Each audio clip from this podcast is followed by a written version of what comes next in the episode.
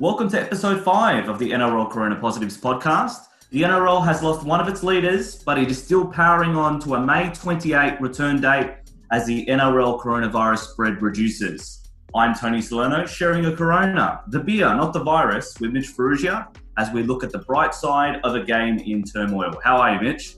Yeah, great. Thanks, Tony. Very exciting times if you're an NRL fan, with a lot of the news being very positive this week with the NRL in terms of getting the game back on and back played by that May 28 date. A lot of positive news, although there has been obviously unfortunate news surrounding Todd Greenberg. Yeah, that's right. Plenty to get through. But first, cheers. Cheers. We want to hear from you, the fans, as well. So let us know what positives you have found from the NRL coronavirus saga. You can contact us on our socials at NRL Corona Positives on Instagram and Facebook. If you want to send us a big angry email about not enough positives on the NRL coronavirus saga, you can email us on the address nrlcoronapositives at gmail.com. Mitch, this week I was surfing through the Aussie streaming service Stan and I found a classic. I've always wanted to watch this one. Do you remember Top Gun from back in 1986? Yeah, I can't believe you haven't watched it. Oh, it's an absolute classic, Mitch. So basically, it's where a hunking fighter pilot, Maverick, played by Tom Cruise, he joins an elite flying school. So Tom Cruise in this movie is brash, he's arrogant, he's a cocky flyer, but he loses his confidence when his co-pilot dies in one of their crashes during a war simulation. So his teachers and rivals try and encourage you to get him back in the air, and they help each other out to the point where eventually Tom Cruise helps the winning team battle the enemies and win the day. So, Mitch, more than anything else, this was actually a banging soundtrack from back in the 80s.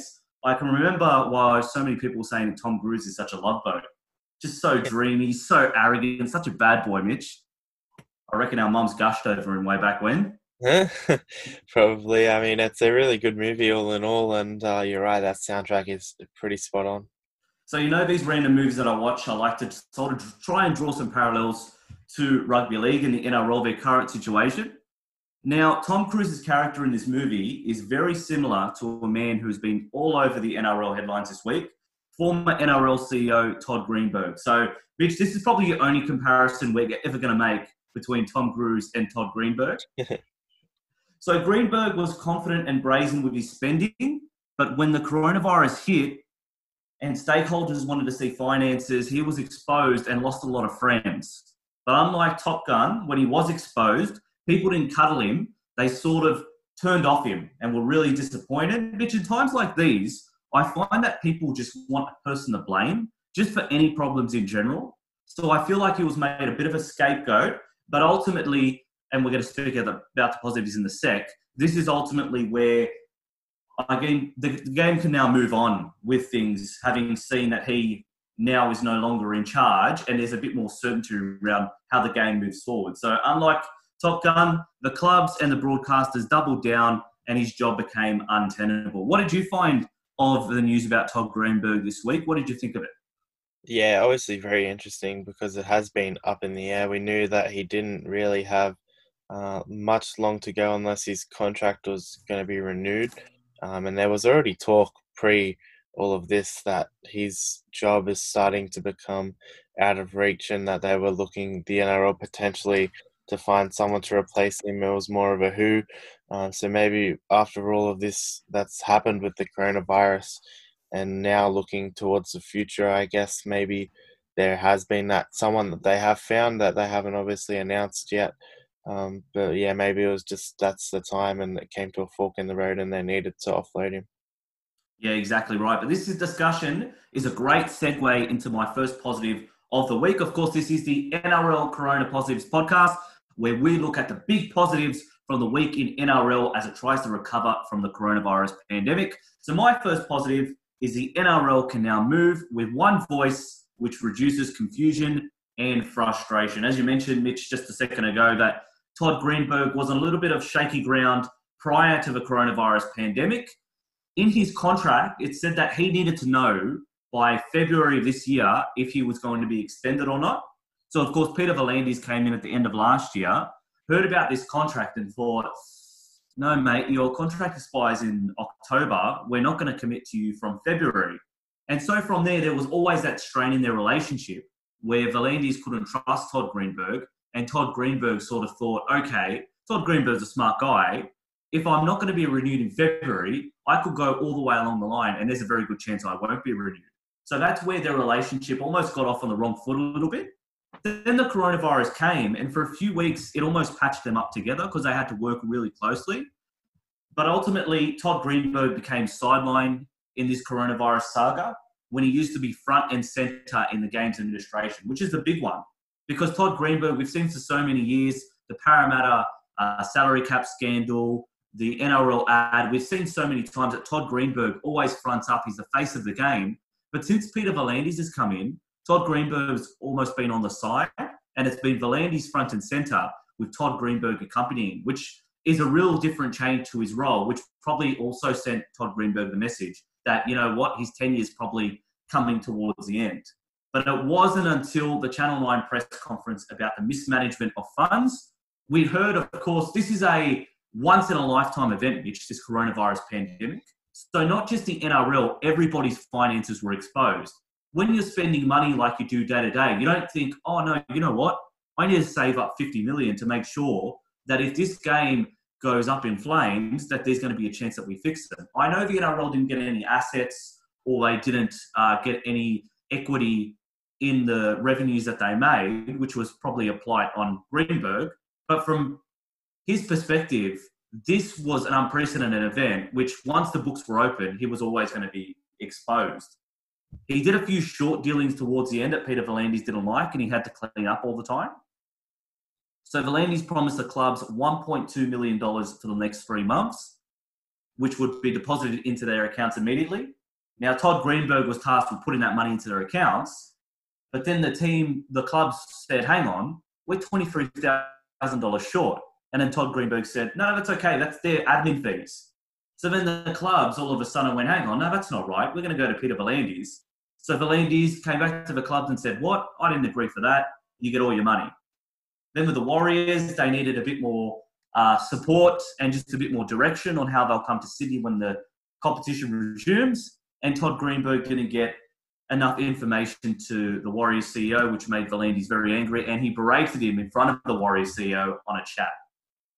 So I guess there's never a great way to handle this situation, the coronavirus. Todd Greenberg's not immune. I know a lot of companies that are going under. Of course, you saw Virgin Australia, etc. But Todd Greenberg did almost become the scapegoat for all this. Someone, we all needed someone to blame. We were frustrated. There was no football. There was no perfect solution. Cuts everywhere, etc. So then it just became a bit untenable. But I mean, the CEO job itself, Mitch, is a poison chalice. So everyone who gets the job, they're the best person for the job at the start. Everyone loves you.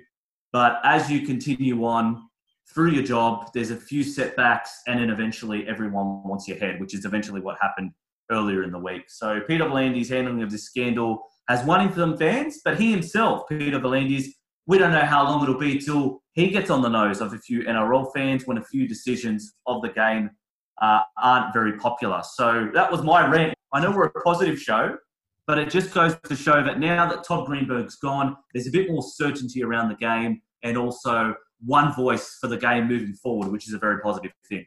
Yeah, I think so, and especially if you think of the timing as well, uh, with obviously that everything that is going on, but also the NRL looking to come back into it with playing matches. I don't think they wanted a lot of off-field drama if they could handle it. Uh, so by cutting ties now, which is what they've done uh, with Todd Greenberg, maybe it just saves a bit of a scrappy mess that could happen in the future, and now they can get on with it. And now looking just before we do go to positive two, Tony, any idea on who you think might replace Todd Greenberg? Oh yeah, there's there's a few names that have been tossed up. Of course, um, Blake Solly from South, the South Sydney Rabbitohs CEO, is one of the front runners.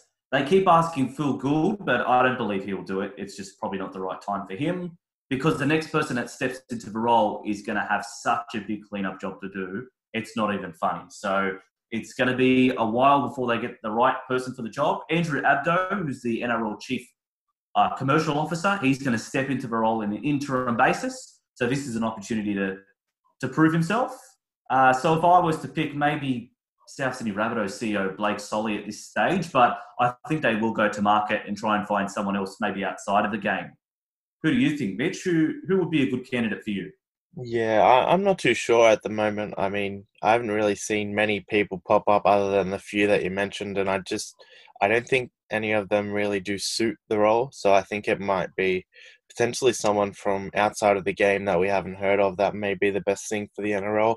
A bit of an impartial look at the game and look at the finances, being able to sort it out. Uh, so that may be the way to go. Well, Mitch, you told me uh, behind the scenes before we got on here that you're going on Seek after this uh, video call. What you didn't give me the details, but yeah, you said you were pretty keen to apply for this job that just opened up or something weird. Something with the NRL, I don't know. We'll have to wait and see what it is. I don't know. Yeah, we'll have to wait and see. Yeah. well, let's go on to our second positive, and we go from no footy to plenty of footy. The footy is now back. No draw or clarification on how long the comp will be uh, has been given to the fans, but it has been announced by Wayne Pearce that on the 28th of May, the NRL will return, and players are now most likely expected to go back to training on the 4th of May. Will this means we will potentially have in the first round five straight games of footy to resume the season, a bit of a footy marathon. And this could all kick off with the Rabbitohs and Roosters on Friday, which is meant to be one of the headline games of round three. Obviously, Latrell up against James Tedesco, and then finishing up with the Eels and Tigers Salerno Ferrugia Cup on the Monday. Yeah, I'm excited about this, Mitch. One of the great things I think footy fans realised was when there wasn't going to be any footy, and we've had to go six weeks without it, that when it does eventually come back, we are going to get it in spades, which is awesome. So there's going to be five games per week, or we know in the first week there's going to be a feast of footy. And of course, we're going to get some of the traditional clashes. I think the Rabbitohs and Roosters were scheduled to be in round three anyway. So yeah. that was going to be uh, the case. So this is round three. So obviously they kept that one. But of course, we didn't get to see the Eels and Tigers on Easter Monday. So we're going to get a chance to see them now, which will be a really good effort. But I think for most teams, you almost throw the first two rounds out of the window. You know, that form guide that people have. I feel like we've been away for so long, people can almost press the reset button and say, okay, fresh start. If we've lost our first two games or we've lost one of our first two games, then we've got a clean slate and we just make a charge for the finals. So I feel like this is going to be really good, Mitch. Monday Night Football used to be really good to the Tigers, actually, way back then. They used, they used to be the Monday Night Football specialists. Just not then Monday we, afternoon football. Yeah, that's right. So they used to be the Monday night specialists. Then we realised the Tigers were the Monday night specialists, so we canned Monday nights. it's going to be interesting to see how teams approach this now. Of course, for example, the Roosters decided to rest Boyd Cordner for the first two rounds of the season. And now, not knowing this would happen, they're playing catch up for a lot of the time. So, plenty of footy to come our way, which is really exciting. It just depends on the broadcasters now. Does that mean we're going to play potentially 20 rounds, or will we play 13 more rounds to make it one uh, game each against every team? We're going to find out those details a little bit more. But, Mitch, I can't wait. Monday Night Football is going to be back. I've been waiting till the 15 for that. Yeah, yeah, I reckon it's obviously such a good. Um, I mean, I, most people really like the Monday Night Football concept, so uh, it should be interesting to see how it does play out with the NRL, and also just how many rounds will get played. Because I mean, we have missed, I think it is, as you mentioned, six weeks now, um, and then we'll be going on to about ten weeks. Potentially, they could fit the whole season in. Yeah, it was just funny how this week. I think someone, someone I can't remember who threw it up, but someone said, "Oh, why don't we just play Monday afternoon footy?" And then people thought, "Hang on, no one can actually turn up because there's not going to be the crowds when they play." So, Mitch, that might actually be not a bad idea. If the NRL is struggling for a time slot or struggling for room, for example, instead of maybe a 7 p.m. kickoff, maybe we can make it a 5 p.m. and 7 p.m. kickoff because people are working from home, or the majority of people are. So, as soon as they finish work, they can go straight into a footy game. So, it just opens up a few extra time slots. Yeah, it certainly does. I mean, it's a pretty good idea. Obviously, there won't be fans for the foreseeable future until other things in the state and across the country are lifted. But yeah, that could be a really good idea to potentially look at doing that. And I think this is good. The NRL can have a little bit of a play around with their time slots. I mean, there has been a little bit of criticism about the change of the Friday night games. Obviously, now they don't have the simultaneous kickoffs, they have changed that. So potentially, yeah, we could see a little bit of a play around here by the NRL and also the broadcasters. Just passing by, one of the quick positives that we found this week as well, not directly related to the NRL, but it's great to see, Mitch, that junior rugby league activities will resume in July. So the good thing about that is that although junior rugby league isn't specifically NRL focused, there are a lot of pathway competitions that lead up to the NRL. Some of those have been cancelled, but it's good to see just for general uh, state of mind and health for a lot of those kids playing and their parents as well. Uh, junior footy is resuming. Oh, it's absolutely great. And I mean, this applies, as you mentioned, to some of the other competitions. So, like the Ron Massey Cup, uh, the Harvey Norman Women's Premiership, I believe Sydney Shield as well. So, this will be great. I mean, we're getting uh, not only the junior footy restarted, but also some of those competitions which do lead into the NRL. And just thinking about it with the Canterbury Cup cancelled, I think we might have a few stacked Ron Massey Cup teams, Tony. Yeah, most certainly. That'll be good to see. Mitch going down to Ringrose Park and calling all those games will be very exciting.